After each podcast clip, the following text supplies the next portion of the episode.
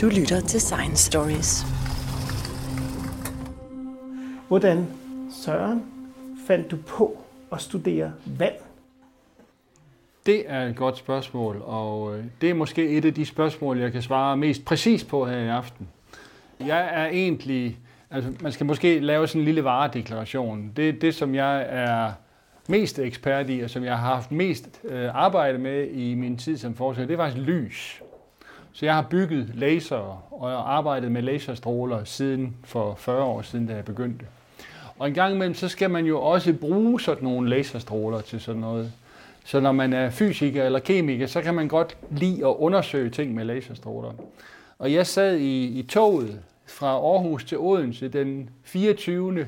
januar 1994 med min notesbog. For jeg er lidt yngre notesbøger. Det var sådan noget, man skrev i med sin blyant i gamle dage, når man skulle gøre notater. Nu skriver man på, på alle mulige andre meget smartere ting. Men der sad jeg i toget, og så sagde jeg, at videre, man ikke kan undersøge væsker ved at reflektere laserlys fra den. Og så sad jeg og skrev og skrev og skrev og regnede og regnede og regnede, og da så toget kom til Aarhus, jeg kørte fra Odense til Aarhus, så var jeg ikke helt færdig. Så jeg kan se, at der er gået to dage, så næste gang jeg kørte hjem til Aarhus igen, så kan man se, at jeg fik regnet færdigt, og så står der i min notesbog, det virker sgu. Og det, der virkede, det var, at, at øh, de laserstråler, vi arbejdede med, de var rigtig, rigtig gode til at undersøge vand med. Og når man skal demonstrere en ny teknik, eller at ens laser er fantastisk til et eller andet, så gælder det om at tage det, der interesserer folk aller, allermest. Så hvis man er astronom, så kan man godt lide at arbejde med sorte huller. Hvis man er fysiker, kan man godt lide at arbejde med brintatomer. Og hvis man er kemiker, så er det ultimative stof for en kemiker, det er vand. Og så tænker jeg, her kunne vi få folk til at interessere sig for min laserteknik, nemlig ved at kigge på vandmolekyler. Så det var egentlig, det var simpelthen den 24. januar 1994, at jeg sagde, lad os prøve at kigge på vand. Men lad os lige gå lidt tilbage i tiden og se, hvor kom vandet så egentlig fra? Øh, ja, det var, det var der også før 1994, det har du fuldstændig ret i. ja. ja, hvor kom det hele egentlig fra? Øh, jeg plejer nogle gange at sige til, til vores øh, studerende, når man holder forelæsning, at det, det er fantastisk med vores univers, fordi vi egentlig vi ved så meget om det, og vi ved så lidt om det, og vi er så fascineret af det. Øh, det, der er sjovt, det er, hvis man kigger ud i universet, hvis man nu er student, og skal til studentereksamen, eller 9. klasses afgangsprøve, eller HF, eller en eller anden form for eksamen i kemi, eller fysik, eller hvad det nu måtte være, og man så rejser 92.000 galakser væk, så er pensum det samme. Så fysik og kemi hernede på jorden og ude i universet, det er det samme. Fordi det er de samme 100 grundstoffer, som er i hele universet. Så universet består af de, præcis de 100 eller 104, hvor mange stoffer er der i en. Der er sådan et par hundrede stykker, 103-4 stykker, ikke? og så er der nogle, vi selv har bygget her de sidste par år. Men grundlæggende set, så er, er, er det periodiske system og fysikken og kemiens love, det er de samme her og alle mulige andre steder i universet. Fordi det hele kommer fra, fra det samme sted. Jeg er ekspert i lys, jeg er ikke ekspert i Big Bang, men vi kan godt lave et eksperiment og se, om man kan fortælle universets historie fra 0 til 2019 på, altså min rekord, det er to og et halvt minut. Så kan vi jo prøve at tage tid på, hvor lang tid det tager i dag. Og der kan godt være, at der smutter et, et par millioner over hister her, men det går nok. Men der var en gang, hvor det sagde bang. Der var en gang, hvor, det, hvor Big Bang skete. Og lov mig, at når vi kommer tilbage i lokalet, så må I ikke spørge mig, hvad skete der så lige før? Fordi det, det kan jeg ikke svare på. Det, det, kræver, det kræver en astronom for at svare på det, og det er heller ikke altid nok. Men Big Bang fandt sted. Kæmpe eksplosion hvor der blev lavet tusindvis af det, vi kalder protoner og neutroner og elektroner. Der var simpelthen sådan en suppe af stof, der var helt utrolig varmt. Så køler det lige så stille ned. Og efter et par tusind år, så er det faktisk så koldt, at de der ting, de begynder at sætte sig sammen i klumper. Og de lavede brint, og de lavede helium. De to letteste grundstoffer, som I sikkert har hørt om på den ene og på den anden måde, brint og helium. Så havde man en stor sky af brint om helium. Så begyndte det at trække sig sammen, fordi tyngdekraften virkede på det. På et eller andet tidspunkt, når det trak sig sammen, så blev det så tæt, at der gik ild i den. Man fik kerner til at smelte sammen. Og så blev der dannet enormt meget varme, og man havde kernereaktioner, og man lavede lithium og beryllium og andre lette grundstoffer. Så på et eller andet tidspunkt, så sprang den der i luften i det, man kalder en supernova, og der var gået cirka en halv milliard år på det her tidspunkt. Så vi er allerede, vi er allerede kommet et stykke vej. Og den supernova, den lavede så alle de grundstoffer, vi kender i dag, de tunge grundstoffer. Brint, helium, lithium, beryllium, ilt, kvælstof, svovl, jern osv. osv. hele vejen op til uran. Så alle grundstofferne blev lavet i sådan en stor supernova-eksplosion. Den lavede så stjernestøv ud over hele universet. Og alt det støv, det begyndte så langsomt at samle sig igen.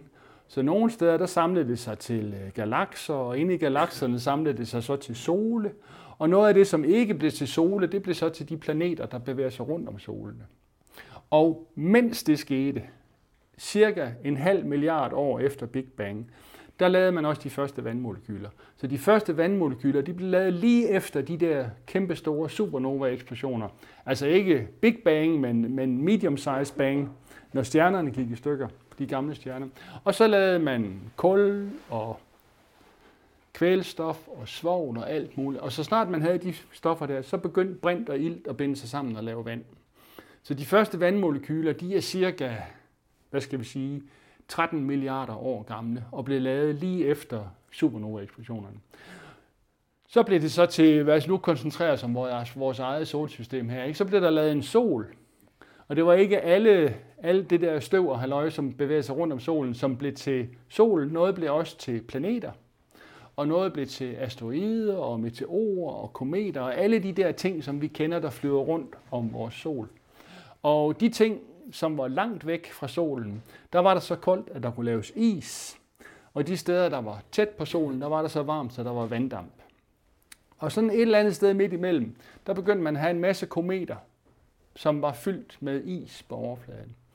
Og det man tror, og det er ikke noget, man ved endegyldigt, det er, at de kometer, I kan godt huske, hvis I kigger på månen, så er den fyldt af store krater fra ting, som er stødt ind i månen i gamle dage. Og man mener, der har været en periode for igen et par milliarder år siden, hvor alle de der kometer, de er stødt ind i jorden, og de har haft vand med. Så det vand, vi har på jorden, det, blev ikke, det var der ikke, da jorden blev skabt. Det kom et stykke tid senere via kometerne. Og det er så en version. Der er også nogen, der mener, at noget af vandet rent faktisk var der. Så, så jorden er dannet af, af, hvad skal vi sige, stjernestøv, og så kometrester med vand, som har skabt vores have og alt det vand, vi har her. Sådan siger jeg. Det var, det ikke to og et halvt minut? Passer meget. Godt og vel. og det og der vand, og det, der vand det, det, det styrter stadigvæk ned. Der kommer stadigvæk mere til. Nej, det gør der jo ikke, fordi der er heldigvis ikke så mange ting, der støder ind i os mere. Så, så det vand, vi har på jorden, det er nok det, vi må leve med i hvert fald godt stykke tid nu.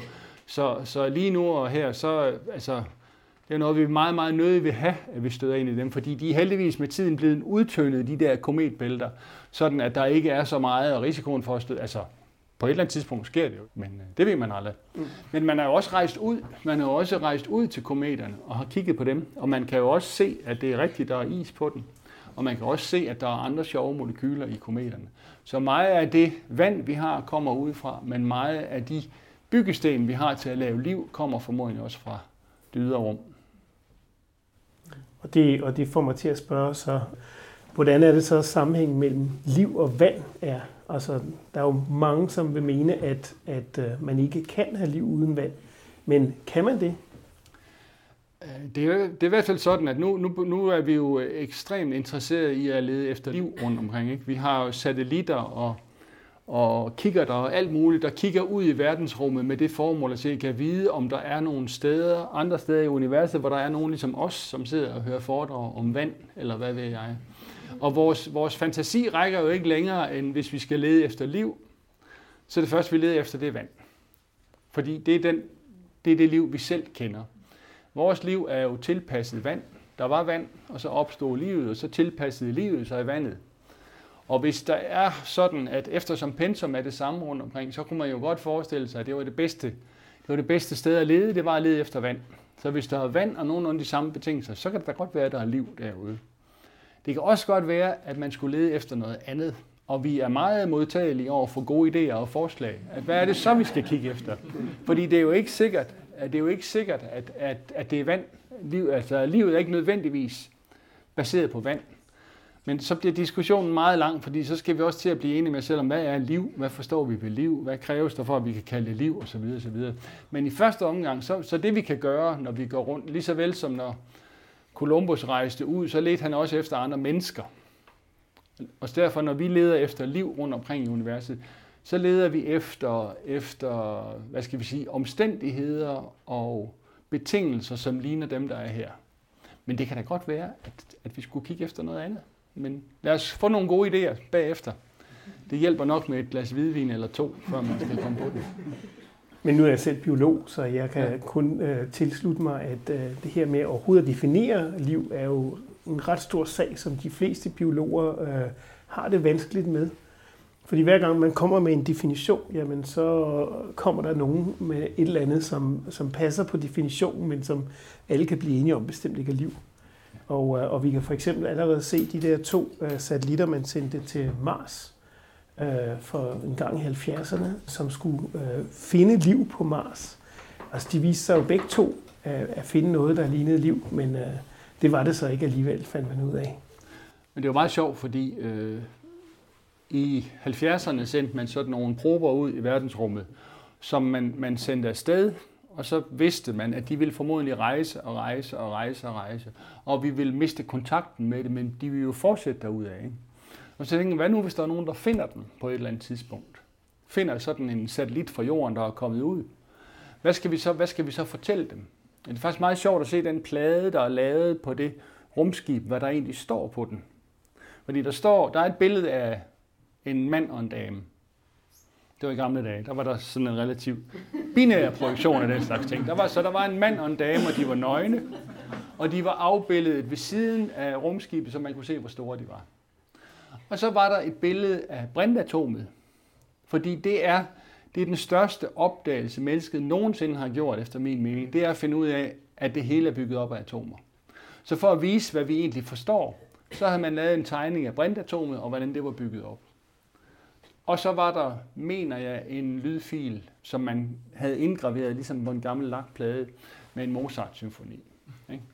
Så sådan ser vi ud. Det her det er det, vi ved. Det vi får tid til at gå med.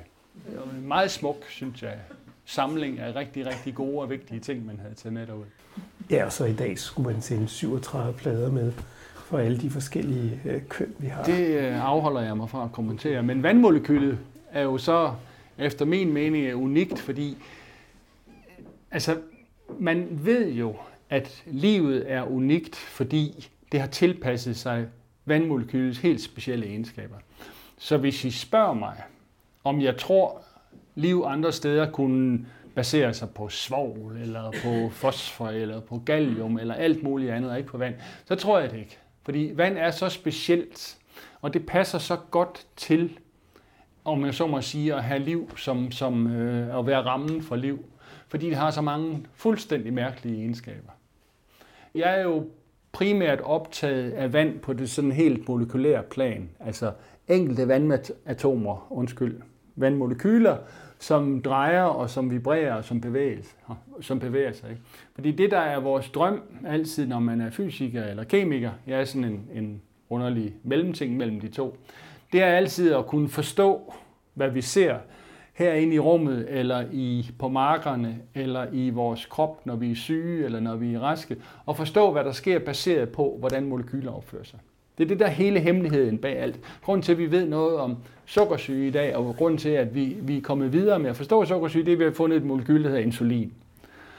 Grunden til en masse ting, at vi forstår en masse ting, og vi kan afhjælpe en masse ting nu om dagen. Vi skaber også en masse problemer. Det er der ingen tvivl om. Det er jo, at vi begynder at forstå tingene helt fra bunden med, hvordan de enkelte atomer og molekyler, de bevæger sig i forhold til hinanden, og dermed har, hvad skal vi sige, lidt mere styr på, hvad det er, de gør. Og der er vand jo fuldstændig fantastisk. Ikke? Nu sidder jeg her og bliver sådan exciteret og allerede helt opstemt af at tale om vand og så nerver og lys og sådan noget, så begynder jeg at få små svedperler på panden, min lille diskrete pande her, den som ikke er dækket af hår. Og der, der er det jo sådan, det er jo fuldstændig genialt, fordi vand har en meget, meget stor evne til at transportere energi væk. Det kræver rigtig meget energi at få vand til at fordampe. Det kræver, og det afgiver en rigtig meget energi at få vand til at fortætte. Så eftersom min krop fungerer bedst ved 37,000 grader, I ved, jeg mænd, at har vi 37,1 ikke? så skal vi helst ligge ned, og vi skal plejes, og der skal være omsorg omkring os, og vi skal ikke sådan udsættes for mange ting og sager. Så det er rigtig, rigtig vigtigt, at vores kropstemperatur holder sig konstant. Og selvom vi går rundt med relativt lidt tøj på i omgivelser, som er 20 grader, eller udenfor der er 15 grader, eller tager vi til Sahara, er der måske 50 grader eller sådan noget, så formår vores krop stadigvæk at holde en temperatur på 37 grader, fordi vi har vand til at regulere temperaturen ved at svede og ikke svede, hvad vi nu gør. Det er jo et sjovt lille trick, ikke? at vands evne til at optage energi og vands evne til at afgive energi er, hemmel- er en af de mange 60 forskellige hemmeligheder, der er ved, hvorfor vand og biologi hænger så godt sammen. I kan jo lave et lille eksperiment, når I kommer hjem. I kan tage jeres, øh, gå ud i køkkenet, og så kan I tage øh, en liter vand og varme op til, de modige af jer kan varme det op til 70 grader, de kloge af jer kan varme det op til 60 grader, og så ved siden af, der kan I tage en tilsvarende stor kasserolle med olivenolie, og så kan I varme den op til 60 grader eller 70 grader, i hvert fald det samme som vandet. For det første vil I konstatere, at det tager dobbelt så lang tid at varme vand op til 70 grader, end det tager at varme olivenolie op til 70 grader. Hvis I så hælder det ud på jeres underarm, find en frivillig person og gør det ud i haven, så hælder I, øh, så hælder I en liter 70 grader varmt vand ud over jeres underarm her. Det gør rigtig, rigtig ondt, og I brænder jer. Og så hælder I 70 grader varm olivenolie ud over den anden underarm, og det føles rigtig dejligt og behageligt og rart. Fordi der er ikke nær så meget energi i olivenolie ved 70 grader, som med vand ved 70 grader. Så vands varmekapacitet er helt enormt stor. Og det er en af de rigtig store hemmeligheder. Øh, det var regnvejr i Aarhus, hvor jeg kommer fra i... Hvornår var det? Det var det i weekenden. Nej, det var ikke i weekenden. Det var for i weekend. Der kom der sådan et, en af de der skybrud hen over Aarhus. Så på en time inden for et område af cirka 10 gange 10 km, det er sådan cirka Store Aarhus, der faldt der 10 mm regn. Det regnede. Den mængde energi, der frigøres ved, at vand fortætter sig til at lave så meget regn, det svarer til to Hiroshima-bomber i energi. Så det er helt enorme energimængder, som er i, øh, i vandet, som, øh, som kan transporteres rundt på den måde der. Ikke? I ved med de der frygtelige tornadoer, der er i Amerika igen. Det ene og alene vanddamp, som bærer energien rundt, og så afleverer den et sted. Så når vand fordamper, så koster det en masse energi, ikke? Så holder jeg kroppen på 37 grader. Og når vand fortætter, jamen så afgiver det energi. Og det er det, som så vores vejr styres også af det. Kom jeg ind på vejr i stedet for kroppen, men sådan er det nogle gange. Men grundlæggende set, kroppen kan godt lide at være 37 grader, fordi øh, biologisk materiale er utrolig følsomt over for, hvad temperaturen er. Øh, bedste eksempel er vel spejlæg, ikke? Spejlæg består primært af biologisk materiale, ikke hvide. Hvis man slår det ud på en varm pande, så går det fuldstændig i stykker, irreversibelt. Man kan ikke lave det til et æg igen. Det samme med meget af vores, øh, med meget af vores biologi ind i kroppen. Bliver det for varmt, går det i stykker, processerne holder op med at virke. Som sagt, prøv at tænke på, hvor dårligt I har det, hvis I har 39 grader for. Ikke? Altså, der skal så lidt til, at man faktisk har det rigtig, rigtig skidt, og ens biologiske processer, de holder op med at virke. Men det begynder at blive rigtig mærkeligt, hvis vi for eksempel køler vandet ned, fordi så opfører det sig endnu mere mærkværdigt. Ja, vi plejer at sige, at vi har, vi har, vi har, hvor mange molekyler kender vi nu om dagen? Jeg tror, vi kender måske 25 millioner molekyler, som vi har karakteriseret, og vi har skrevet lister om, hvad de kan og hvad de ikke kan og sådan noget. Så i de der databaser for, hvor mange molekyler mennesker kender, der er der godt og vel 25 millioner molekyler. Og vand er fuldstændig unikt, specielt på masser af områder, hvor det er helt anderledes. Alle, alle molekyler her i verden, alle stoffer her i verden, hvis vi køler dem ned og fryser dem ned, så de bliver til et fast stof, så er de tunge og falder til bunds. Så hvis man, hvis man tager et glas vand og putter en isterning i, så flyder vandet ovenpå. Isterning? Undskyld, isterningen flyder ovenpå. Ja, selvfølgelig ja. Heldigvis flyder den ovenpå. Ikke? Så, så, så is er, har en mindre tæthed end vand, så is kan flyde på flydende vand. Der findes ingen, som i nul andre stoffer, som kan det.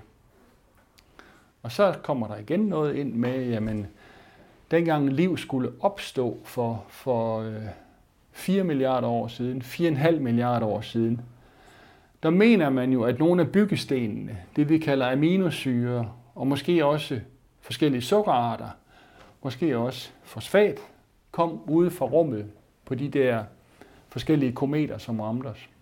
Så kommer det ned, og det bliver til vandpytter, og det bliver til en eller andet og det tredje. I de vandpytter der, når det så bliver koldt, og de fryser til is, hvis der har været små, hvad skal vi sige, meget primitive livsformer i de der vandpytter, så har de ligget beskyttet under et lag is nede i flydende vand. For hvis de var frosset til is også, det ved man, hvis man, hvis man fryser biologisk materiale, så går det i stykker. Alle cellerne går i stykker, og de springer. Så vand er en fantastisk isolator. I kender det alle sammen fra de der november-ispytter, ikke? hvor man går rundt og, og bryder isen, så er der altid flydende vand nedenunder.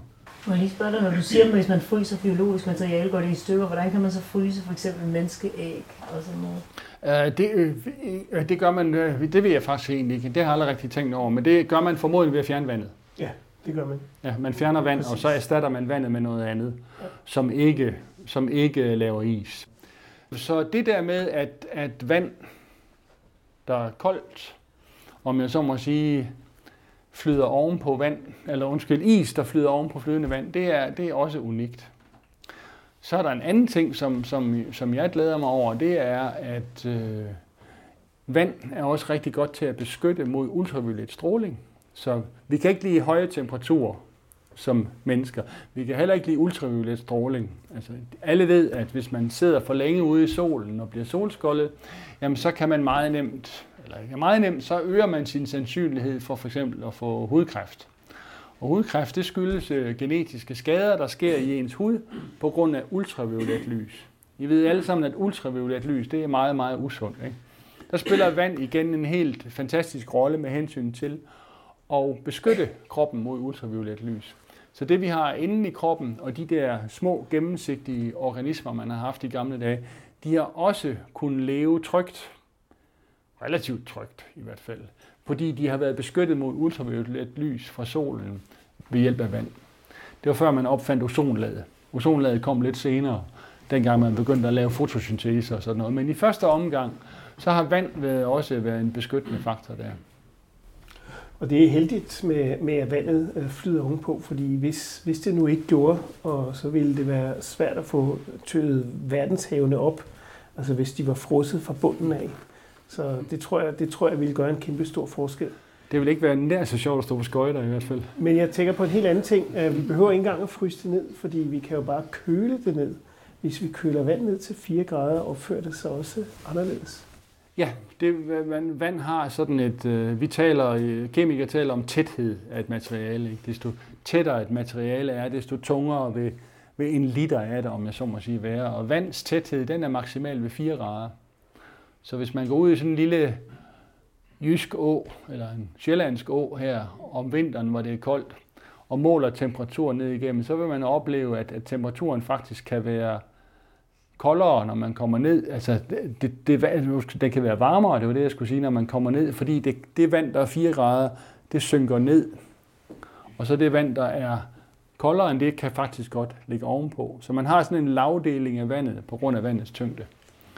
Øh, man har jo, I har hørt om Golfstrømmen formodentlig, ikke? Golfstrømmen er, er grunden til, at vi sidder her i en relativt behagelig temperatur og stadigvæk kan have græsplæner og landbrug i vores land. Det er fordi, vi har Golfstrømmen, der lige tager en tur ned omkring. Ellers ville det være som oppe i det nordlige Kanada, hvis, hvis vi ikke havde Golfstrømmen. Så ville det være en helt anden type vejr, vi har. Og Golfstrømmen virker faktisk ved, at vand, den her gang vand med salt i, også er tungere og har en større tæthed end normalt vand. Så oppe ved, øh, ved Grønland, når vandet fryser og bliver til is, så går saltet ud af vandet. Det vil sige, at man har vand op ved Grønlands kant, som er meget, meget tungt, fordi der er salt i det, som synker ned. Og så har man sådan en dynamoeffekt, hvor der er noget vand, der synker ned. Så skal der jo noget andet til. Og så har man sådan en cirkulation. Så hvis ikke man har den der indfrysning af vand oppe ved Grønland, havisen, jamen så vil man ikke have golfstrømmen. Ikke? Så det er klart, at i de værste, i de værste skrækfilm omkring vores fremtid og klimaændringerne, hvor der ikke er noget is på Grønland længere, ikke? så er der heller ikke nogen golfstrøm. Og så bliver det måske sådan lidt mere kritisk at sidde her og, og holde hyggeforedrag om vand. Ikke? Fordi så er vejret klart anderledes end ellers. Og men der er mange flere mærkværdigheder omkring øh, nedfrysningen af vand. Altså hvis vi fryser det længere ned endnu, øh, så har det flere forskellige former, som opfører sig forskelligt. Ja, nu er jeg jo, øh, nu er jeg jo altså det, vi, det vi laver, når vi undersøger vand i vores laboratorium, det er sådan et, et, et fuldstændig basalt eksperiment, hvor man tager vandmolekyler. Ved I, hvordan et vandmolekyl ser ud? Et vandmolekyl, det har sådan et stort iltatom herinde i midten, og så har det et brintatom der og et brintatom der. Og for jer, der er under 50 år, så skal jeg undskylde, jeg kalder det et brintatom. Det hedder et hydrogenatom nu om dagen. Men for os marginalt ældre, der hedder det et brintatom. Det skal jeg prøve at se, om jeg kan skælne. Men så har man sådan to brintatomer her ude i hver ende, og så har man sit iltatom herinde. Og sådan et, øh, et vandmolekyle, det kan vibrere sådan her, og så kan det vibrere sådan her, og så kommer den svære. Så kan det også øh, vibrere sådan her. Så der er tre måder, det kan vibrere på. Og det der med, at det kan optage varme, som jeg sagde, og kan, kan gemme meget varme, det har meget at gøre med, hvordan det vibrerer. Men det har også meget at gøre med, hvordan det roterer. Og nu bliver det svært, fordi dels er jeg marginalt mindre adræt end for 40 år siden, og jeg er også bundet fast med mikrofoner. Men hvis vi nu forestiller os, at jeg er et vandmolekyl, så kan jeg godt dreje omkring den her akse. Ikke? Jeg kan sagtens dreje rundt sådan her. Jeg kan også dreje rundt den her vej. Det vil jeg undlade at demonstrere. Og jeg kan også dreje rundt den her vej. Så jeg har tre forskellige måder at rotere på, og tre forskellige måder at vibrere på. Og det, det er, når jeg kigger efter vand, eller når andre kigger efter vand ude i universet, så kigger vi efter molekyler, som har de her svingningsfrekvenser. Fordi det kan man faktisk se med lys. Så kan man se, hvis man sender lys ud, der har præcis den frekvens, som vandet vibrerer med på den ene og på den anden måde, så kan man se, at det må være vand, når det er lige præcis de frekvenser, som bliver absorberet. Når man så sætter vand sammen, så man har to vandmolekyler, så vil det her brintatom, det vil nærme sig, nu siger vi så, at du er et iltatom. Kan du ikke være et, du kan også godt være et, ja, det er godt. Ja, sådan. Ja. Men se, det, sådan her sker det ikke. Fordi det, der vil ske, det er, at det her brintatom, som er en lille smule positivt lavet, det vil have en tendens til at sætte sig sammen med Jenses iltatom derhen, som er en lille smule negativt lavet. Den lille relation mellem os to, mellem iltatomet på det ene molekyle og brintatomet på den anden molekyle, det kalder man for en brintbinding og en hydrogenbinding. Og hvis I skal have noget med hjem fra i aften, hvis I skal have lært noget, nogen spørger, hvad lærer de så? Ja, vi lærte, at mand, vand er mærkeligt, det har en masse egenskaber, det ene og det andet og det tredje, og nogen så spørger, hvorfor? Så skal I bare sige brintbindingerne. Det er brintbindingerne, der er hele hemmeligheden ved, at vand er så unikt, som det er. Fordi man har de der brintbindinger, som gør, at Jens og jeg kan hænge en lille smule sammen. Og så hænger vi ikke sammen, og så hænger vi sammen, og så hænger vi ikke sammen. Så den der, hvad skal vi sige, relation mellem vandmolekylerne, som skaber brintbindinger, det er den, der er, hemmeligheden bag, øh, hvorfor det er, som det er. Jeg er stadigvæk ikke kommet ind på, hvad der er spurgt om. Det kommer lige om lidt. Det vi gør i vores laboratorium, det er, at vi sender meget, meget korte lyspulser ind på vandmolekylerne, sådan at vandmolekylet pludselig drejer en halv omgang. Sådan her. Nej, kun det ene. Du drejer ikke. Okay. Sådan er det. Og så går der et stykke tid, og så falder de langsomt tilbage til deres oprindelige position igen. Så det vi gør, det er, at vi måler, hvor hurtigt et vandmolekyl det kan dreje, når det er i væskefasen. Og hele, eftersom hele hemmeligheden bag vand, det er vandmolekylernes rotation i vand, brintbindingerne, så er det klart, at hvis vi hænger rigtig, rigtig godt sammen, så kan vi ikke dreje. Vel? Jeg kan ikke dreje nogen steder, hvis jeg hænger fast i Jenses hoved, altså mit, mit, mit brintatom. Omvendt, hvis vi er fuldstændig fri for hinanden, og ikke har nogen binding mellem hinanden, så kan jeg dreje fuldstændig frit. Og det er den der grænse mellem at være bundet og ikke være bundet, det er ikke, det er ikke parterapi det her, men, men det er vandmolekyler. Den her grænse mellem at sidde fast i nabomolekylet og ikke sidde fast i nabomolekylet, det er det, der er så svært at forstå, og det er det, der er så svært at modellere, men det er omvendt det, der er hemmeligheden bag, hvorfor vandmolekyler er så specielle. Vi har så nogle laserpulser, som er meget, meget korte. Jeg havde lovet, du må godt... Øh... Oh, det er godt. Ja. tak. Vi har nogle laserpulser, som er meget, meget korte. Fordi sådan et molekyle er, drejer jo ufattelig mange gange hurtigere, end vi er vant til ting drejer, fordi de er meget, meget små. Og øh, jeg havde lovet mig selv, at vi skulle, nu har vi talt om milliarder år, så kan vi også godt tale om ting, der er meget, meget små. I har hørt, at, at lys, det er noget, der går meget, meget hurtigt. Lys bevæger sig med 300.000 km i sekundet. Så, så hvis jeg, hvis vi tænder, hvis vi vender den der lampe op mod solen, for eksempel, så går der 8 minutter før nogen op på solen kan se, nu vender den lampe op mod solen. Det tager lang tid for lyset om at bevæge sig store afstande. I har hørt om et lysår. Det er den afstand, som lyset tilbagelægger på et helt år. Og det er langt. Det er rigtig langt. Ikke? Så, kan vi gøre, så kan vi se på et sekund bevæger det sig 300.000 km. Så kan, vi jo, så kan vi jo sige, hvor lang tid bevæger det sig så på et millisekund. Det er en tusindedel. På et mikrosekund, det er en milliontedel. Og så på et nanosekund, det er et milliarddel af et sekund. De fleste af jer har hørt om et nanosekund. Er det rigtigt? Mm. Det er sådan et eller andet, som er vanvittigt hurtigt. De laserpulser, som vi arbejder med, som kan se, hvordan molekyler roterer, de lyser så en milliarddel, det var forkert, en milliontedel af et nanosekund. Så de lyser, hvis, hvis det her er et nanosekund, så lyser de så en million gange kortere tid. Så det er et ufatteligt kort lysglimt. Hvad er fidusen ved lysglimter af korte? Der er to fiduser.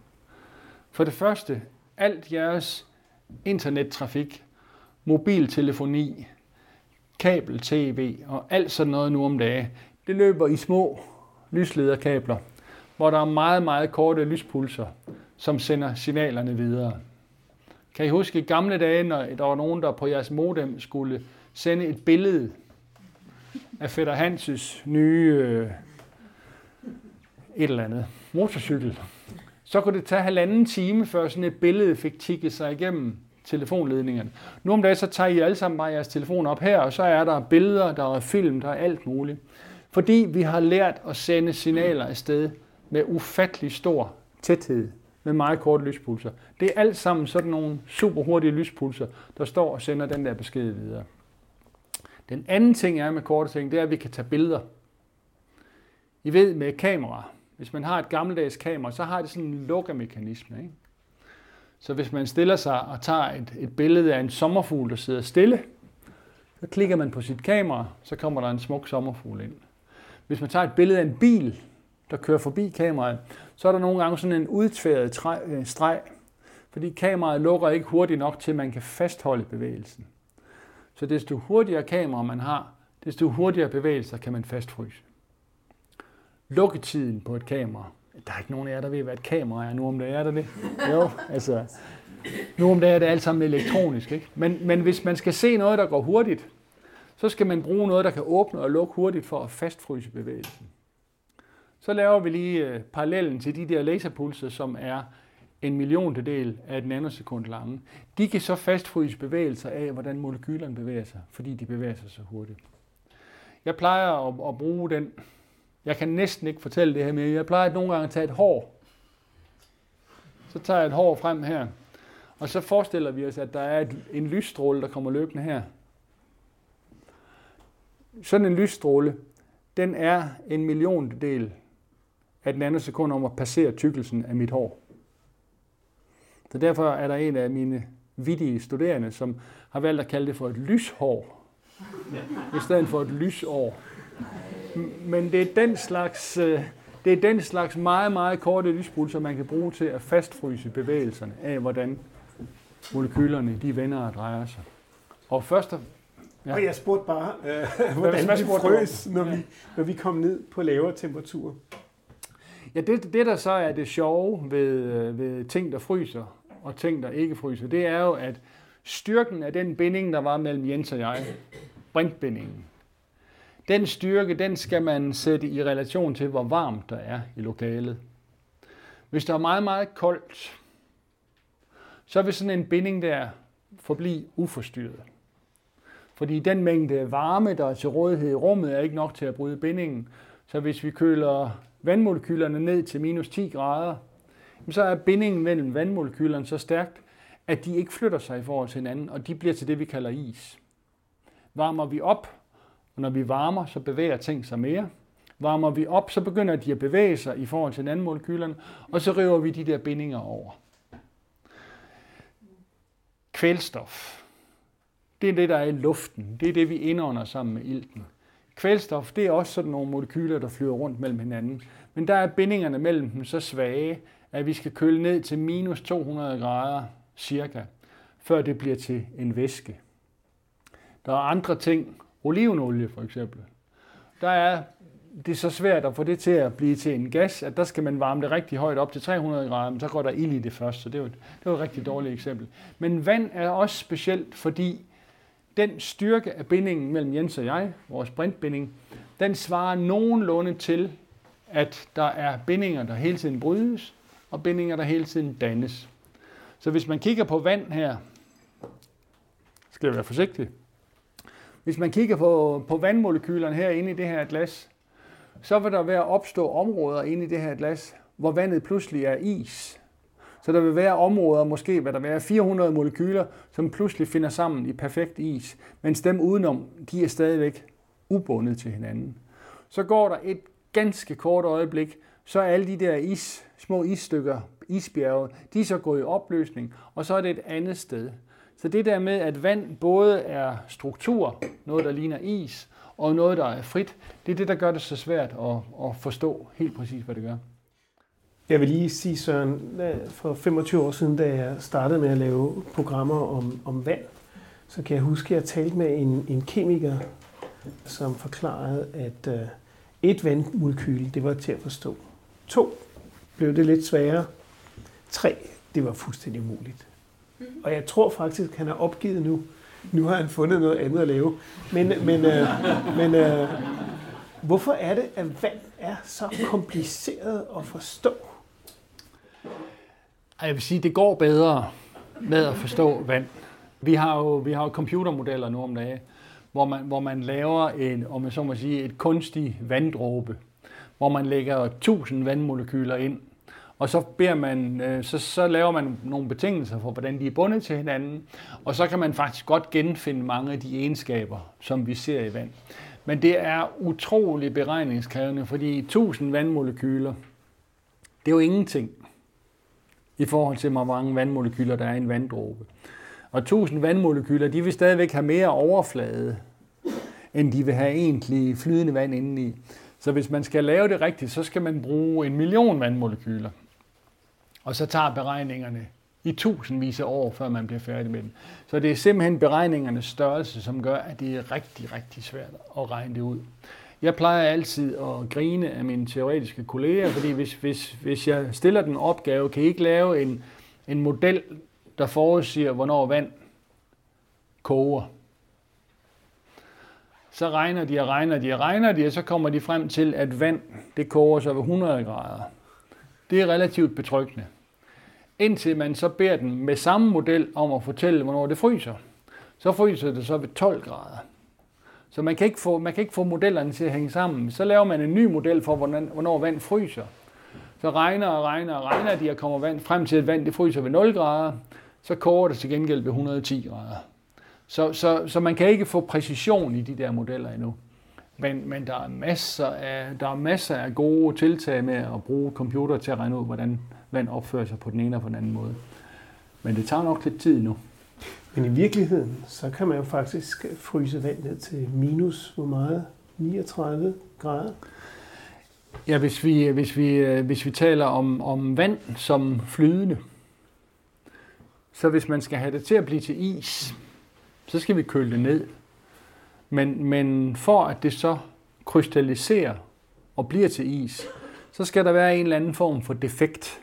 Der skal være et støvkorn, et lille smule pollen, en uren overflade, en død myg, eller hvad ved jeg. Der skal være et eller andet, som inducerer den der krystallisering. Så hvis man laver vand ultra, ultra, ultra ren, bruger uger og måned på at, at rense vand for alle urenheder, så kan man faktisk køle det ned til minus 40 grader cirka, hvor det stadigvæk vil være flydende.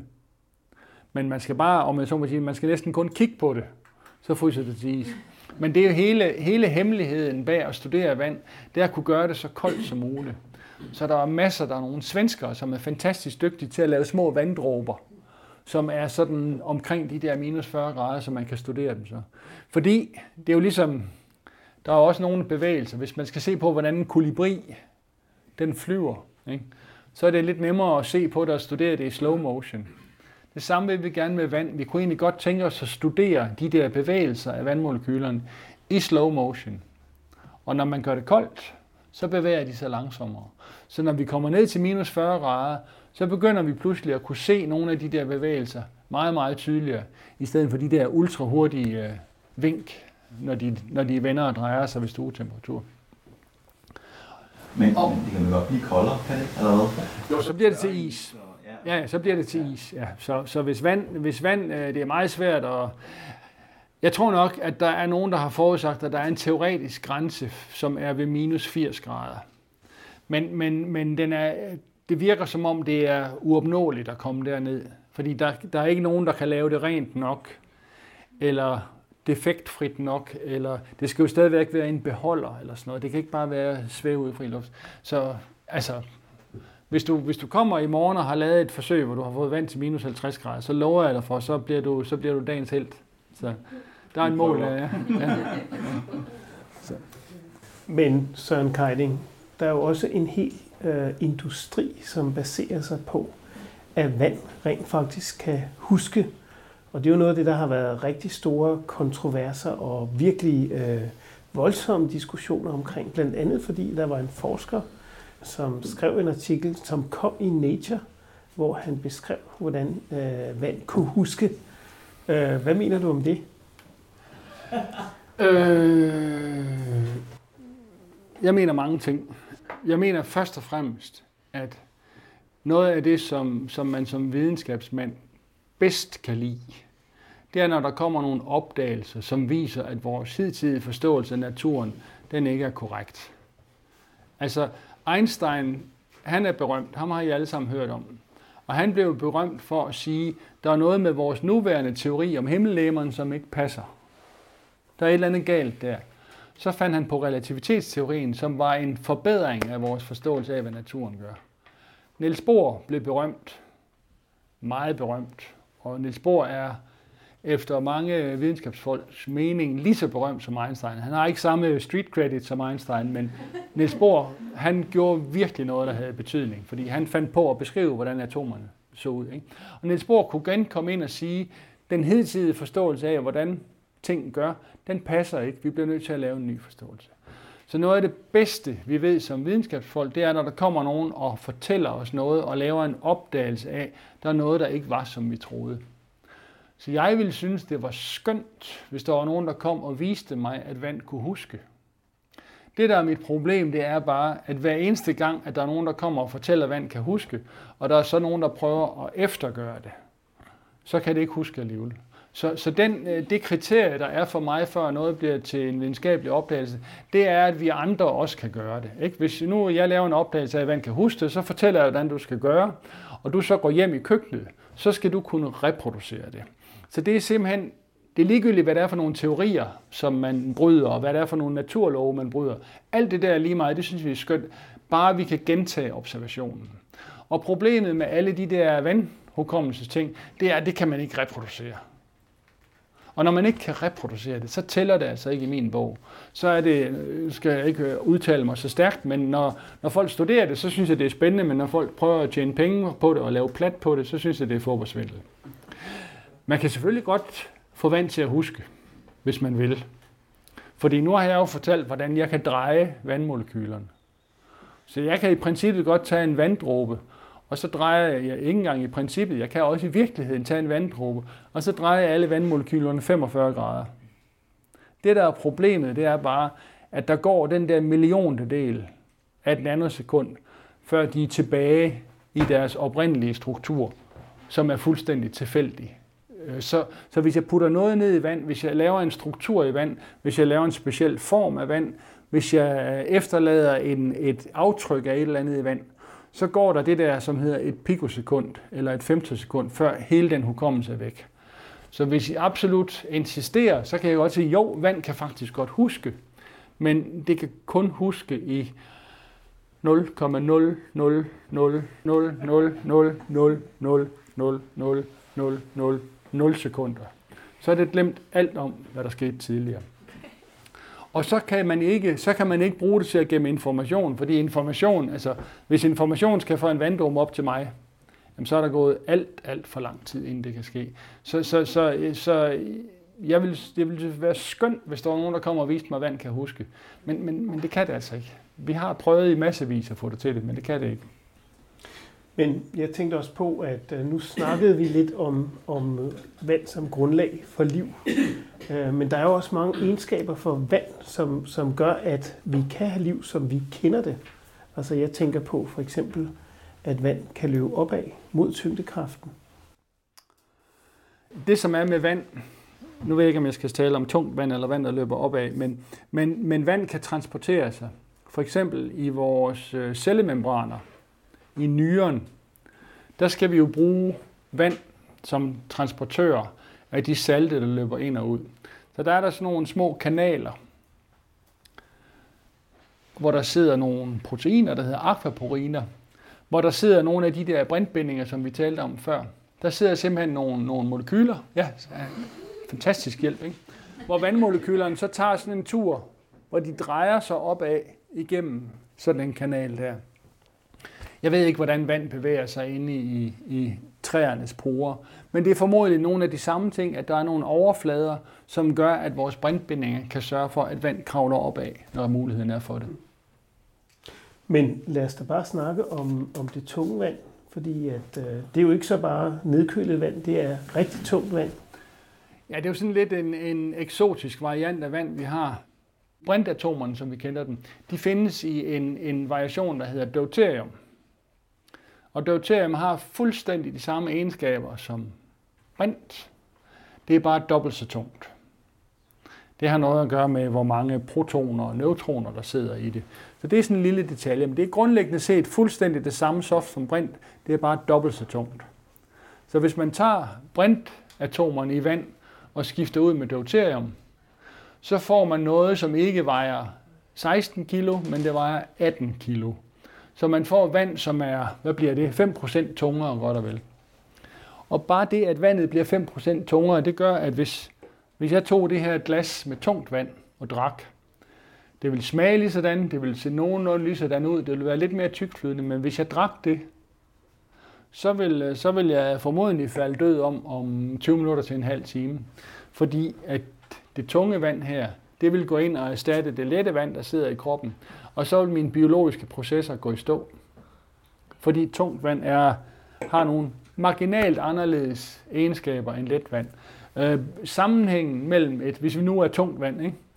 tungt vand hænger godt og vel dobbelt så godt sammen. Nej, det passer ikke. 25 procent bedre sammen end let vand. Så bindingerne mellem tungvandmolekylerne er meget stærkere end bindingerne mellem letvandmolekylerne. Så det viser en sjov ting. Det viser, hvor fintunet biologien er til vands egenskaber. Så selvom vi tager det stof, som ligner vand allermest, og kun er en lille bit smule forskelligt, nemlig tungt vand, så falder alt biologi til jorden og kan ikke leve i tungt vand. Der er vist nok nogle bananfluer, man har trænet til at leve i tungt vand et stykke tid, men, men altså, jeg vil ikke ønske for jer, at vi skulle leve i tungt vand. Så, så, så biologien er, er mikroskopisk fintunet til kun at virke i vand. Hvor godt vil du sige, at vi forstår vand? Hvor, hvor, hvor mange nye ting om vand øh, finder vi ud af? Hvor, på hvilket niveau er vi? Er vi, er vi stadigvæk sådan, vi, vi skal opdage nye ting om, om vand? Så bliver jeg nødt til at være lidt krakilsk, og så spørge, hvad mener du med forstå? Fordi hvis vi siger, at de observationer, vi har af vand, vores kendskab til vands egenskaber, det er rigtig, rigtig godt. Vi ved, hvordan vandmolekylerne ser ud. Vi kender de der frekvenser, det svinger med. Vi kender egenskaberne af vand rigtig, rigtig gode. Der, hvor vi har et problem, det er at forklare det. Så vi har et, vi har et forklaringsproblem med hensyn til at lave modeller for, hvordan de her to vandmolekyler, der bliver til 4, der bliver til 8, der bliver til 16 vandmolekyler, kan forklare, hvordan flydende vand opfører sig. Så vi mangler en god matematisk beskrivelse af, hvorfor vand er, som det er. Så alt det, jeg sidder og fortæller om her, det, det er sådan lidt vævende. Det er noget med brintbindinger, det er noget med de lette, det er noget med, de hænger sammen osv. osv. Men det der med at sætte sig ned og lave formler for det, som vi kan med en masse andre stoffer, det kan vi ikke med vand endnu. Og igen, fordi vand, vi kan godt forstå det, vi kalder edelgasser. Ædelgasser, det er helium og neon og argon. Så nogle ting kan vi rigtig godt forstå, for de vekselvirker ikke med hinanden. De bevæger sig bare frit rundt mellem hinanden, og så støder de lidt ind i hinanden en gang imellem. Det er utroligt nemt at have med at gøre rent matematisk. Vi kan også godt forstå salt, køkkensalt, natriumklorid, fordi det er faste stoffer, hvor atomerne sidder præcis i rækker, og de sidder pænt over for hinanden, og de bevæger sig ikke. Så det kan vi også godt forstå. Vi kan ikke, vi kan ikke håndtere vand, fordi det er en blanding mellem noget, der bevæger sig, og noget, der sidder fast. Lige pludselig har man noget is her, et pikosekund øh, senere, der er isen derovre. Så det er hele tiden struktur, bevægelse, struktur, bevægelse, som hele tiden skifter ind og ud mellem hinanden. Det er det, der gør det så, så vanskeligt at stille det på formen. Og fordi vi kan, bedst lide, vi kan bedst lide, at det er enten noget med struktur. I sidder i et godt eksempel, ikke? I sidder i hvert fald indtil videre, pænt på jeres stolerækker. Ikke? Der sidder fem på forreste række, syv på anden række, otte på tredje række osv. osv. Så I sidder ligesom i en krystal. Hvis I var atomer, så sad I pænt i en krystal, og det var meget fint, og jeg kan finde ud af, hvad er middelafstanden med jer, hvad er jeres temperatur, hvor meget bevæger jeg, altså noget. Vi kan hurtigt finde ud af egenskaberne, hvis I var en krystal. Så kan vi gå ned i sådan en børnehavegård, ikke? hvor der løber 80 børnehavebørn rundt mellem hinanden, på den ene og på den anden måde. Det kan vi sådan set også godt forstå. Fordi de bevæger sig frit rundt mellem hinanden, og nogle gange må de løbe udenom hinanden, og nogle gange støder de lidt ind i hinanden. Det er den der mellemting mellem, at I sidder pænt på jeres stol, en milliarddel, en milliondedel af, en, af et nanosekund senere, der løber I rundt, og så er der pludselig nogle andre, der sidder ned. Så den der blanding mellem ting, der bevæger sig, og ting, der står stille, som er rigtig, rigtig svært at have med at gøre rent matematisk.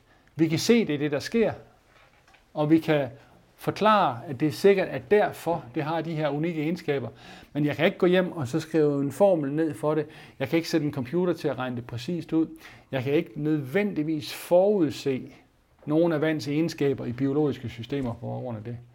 Og, og det, det er jo skønt. Altså, der er der ikke noget ved at studere naturvidenskab, det man forstår. Altså det, det går man til eksamen i og sådan noget, og når man er så færdig med at forstå ting, så er det da meget sjovere at arbejde med de ting, man ikke forstår. Det er derfor, at folk øh, er så fascineret af at arbejde med vand. Jeg synes også, at, at altså, det er jo fascinerende, at man som kemiker kan lave nogle teorier, men de kan så også være fuldstændig forkerte. Altså for eksempel øh, læste jeg om en, en kemibog fra 1800-tallet, som fortalte, at øh, nu havde man altså fundet ud af, at vand bestod af, brint og ilt, som jo altså begge to var ret øh, brandfarlige stoffer. Og, øh, og derfor så anbefalede man faktisk, at man holdt op med at bruge øh, vand til at slukke branden, fordi det kunne måske i virkeligheden være, at, at det var noget, der nærede ilden. I hvert fald kemikeren var meget i tvivl, og så på den måde kunne man altså øh, lade teorien ligesom øh, tage overhånd.